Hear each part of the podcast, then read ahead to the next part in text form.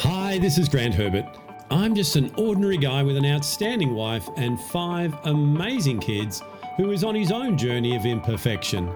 Welcome to this week's episode of The People Builder.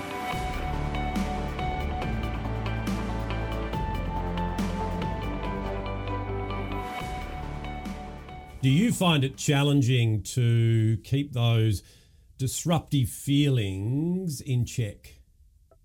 Have you been taught that you need to suppress them or push them back and, in fact, not even be emotional?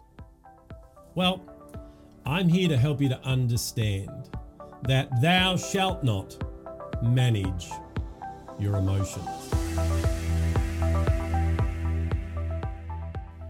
This has been a teaching for many years. In fact, as someone who works in emotional intelligence all around the world, I would use that same term manage your emotions.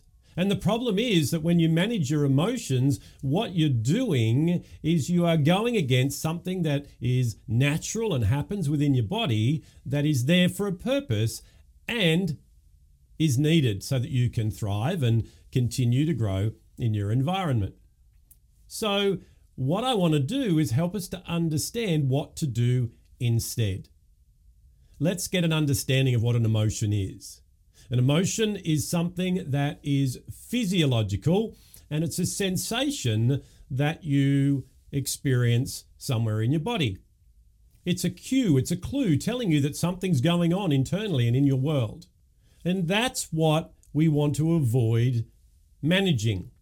When we manage that emotion, we don't allow it to go through its course, and therefore we don't read the signal. Once we get that initial sensation, then it triggers our thought patterns, and our thought patterns are based on our experiences, our beliefs, and the brilliant thing that we have in our head called our brain, which is a fantastic prediction machine. It predicts based on what we've been through, what we have experienced, what we understand, and what we normally do, it predicts what's going to happen. And then we would normally move towards that. So when the thoughts are coming from an internal dialogue which is unhealthy, then that can make what that initial emotion was mean something that's totally different. So if I'm feeling some uneasiness in my chest, then I could look at that and go, I'm having a heart attack. And the thought patterns that will come out of that will definitely take me down the path of anxiety.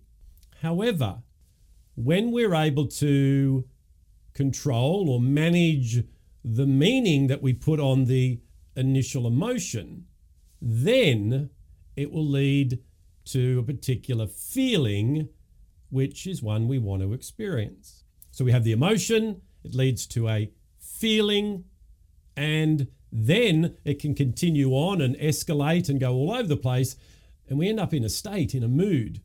So instead of managing the emotion, we want to manage the response to the emotion. So to do that, I like to put in a different word, and that is navigate your emotions. So, firstly, Notice them. What is it? What's the sensation? What's it telling me? Looking at the physiological side of it. Then being able to take yourself through a logical process of labeling how you are feeling.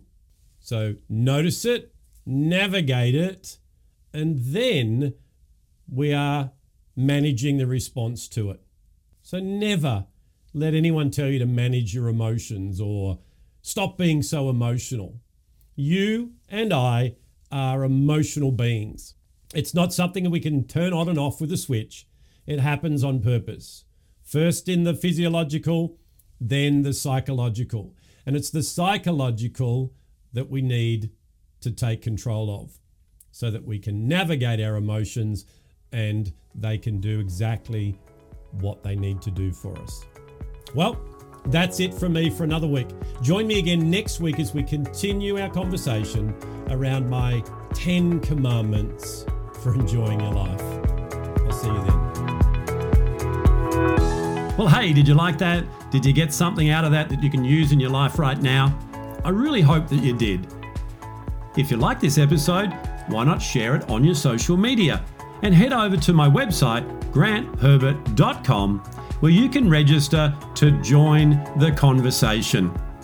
So until next time, stay safe, enjoy being who it is that you were created to be without worrying what others expect you to be.